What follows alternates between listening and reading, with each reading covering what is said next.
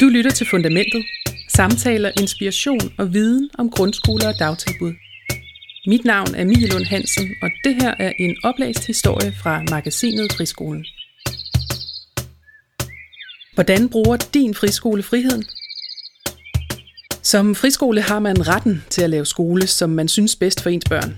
Jævnligt kan man høre friskolefolk argumentere for, at man derfor også har pligten til at bruge netop den frihed. Men i en verden, der suser ubarmhjertigt afsted, der kan det være en god idé at afsætte tid til at reflektere over, hvad det så vil sige i praksis for den enkelte skole. Det var i hvert fald meldingen fra de skoleledelser, der deltog på friskolernes kursus Brug friheden kort før sommerferien. Det har jeg skrevet en historie om, og den kommer her. Hvis nogen spurgte, vil du så som forældre eller ansat på skolen kunne sige, hvordan netop din friskole bruger sin frihed? Det er ikke altid lige let, men det er ret vigtigt at kunne. Det er en friskoles eksistensgrundlag, at man kan i tale sætte, hvordan skolen adskiller sig fra folkeskolen. Så enkelt kan det siges. Og så enkelt blev det sagt på kurset Brug Friheden, der blev afholdt i Friskolernes Hus på Fyn lige før sommerferien. Her fik de deltagende friskoler mulighed for at udveksle tanker og gode idéer, både til at blive skarpere på at i tale sætte deres egen friskoles ståsted, og til at opdage nye måder at bruge friheden. Og der er brug for netop det åndehul, fastslår Martin Lindqvist, der er relativt ny skoleleder på Vinde Helsinge Friskole på Vestjylland. Når et nyt friskoleinitiativ opstår, så er ildsjælene omkring skolen slet ikke i tvivl om, hvor og hvordan de bruger deres frihed til at lave skole. Men som årene går, og hverdagen tager over, så kan den oprindelige stålsathed let blive erstattet af et mere vævende vi plejer. Det kan nogle gange være rigtig svært at sætte ord på, hvad det præcis er, man gør, fordi ens hverdag er fuld af en hel masse lavpraktiske ting, erkender Martin Lindqvist og fortsætter. At være med på kurset i dag og tale med andre friskoleledere og sammen få et rum til refleksion, det er, åh ja, befriende, afslutter han med et smil. En af de mest markante forskelle på folkeskole og friskole er friheden til at drive skole på egne betingelser. Det er dermed også det mest centrale i friskoleloven, og friheden kan opdeles i følgende fem frihedsprincipper. Ideologisk frihed, pædagogisk frihed, økonomisk frihed, ansættelsesmæssig frihed og elevfrihed. Undervisningen skal stå mål med folkeskolen, men vejene dertil kan være vidt forskellige. Det viser friskoler landet over hver eneste dag. At bruge sin frihed behøver ikke betyde, at man som friskole vender alting på hovedet. Det kan også ske i det små. Det kan handle om lejerskoler, samlæste klasser, fagrækker, måder at arbejde med elevernes demokratiske dannelse, at undervise i temaer osv. I magasinet Friskolen kan du følge artikelserien Vi bruger friheden til her fortæller friskolernes medlemsskoler på skift, hvordan netop de gør brug af friheden. Der er altså ret meget inspiration at hente.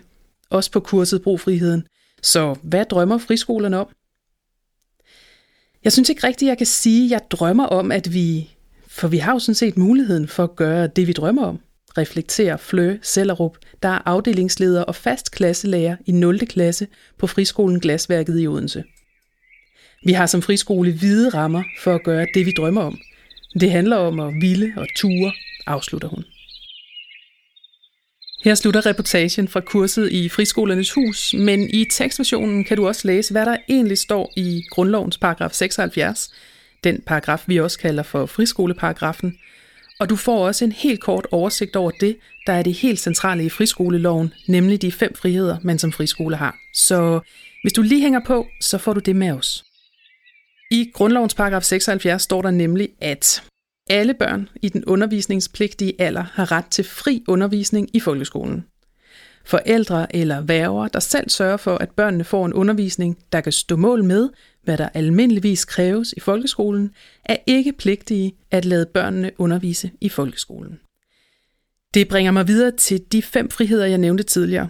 Dem kan der siges meget mere om, end det jeg siger nu, men hvis man bare gerne vil have det sådan helt overordnet, så kommer de her.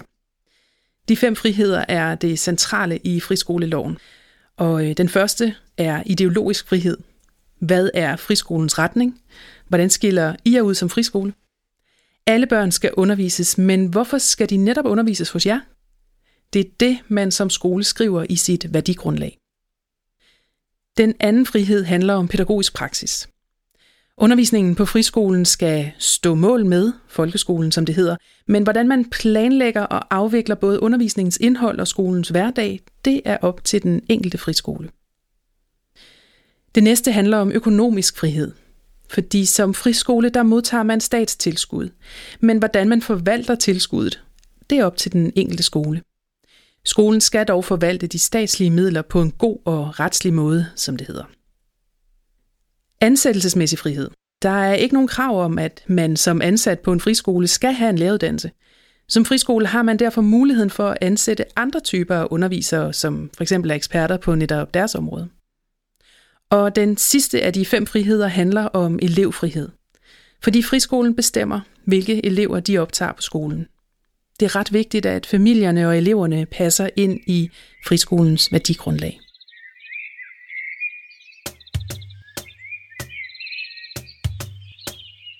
I tekstversionen af den her historie kan du afslutningsvis læse, hvordan tre forskellige friskoler bruger deres frihed lige nu, og hvad de drømmer om at gøre i fremtiden.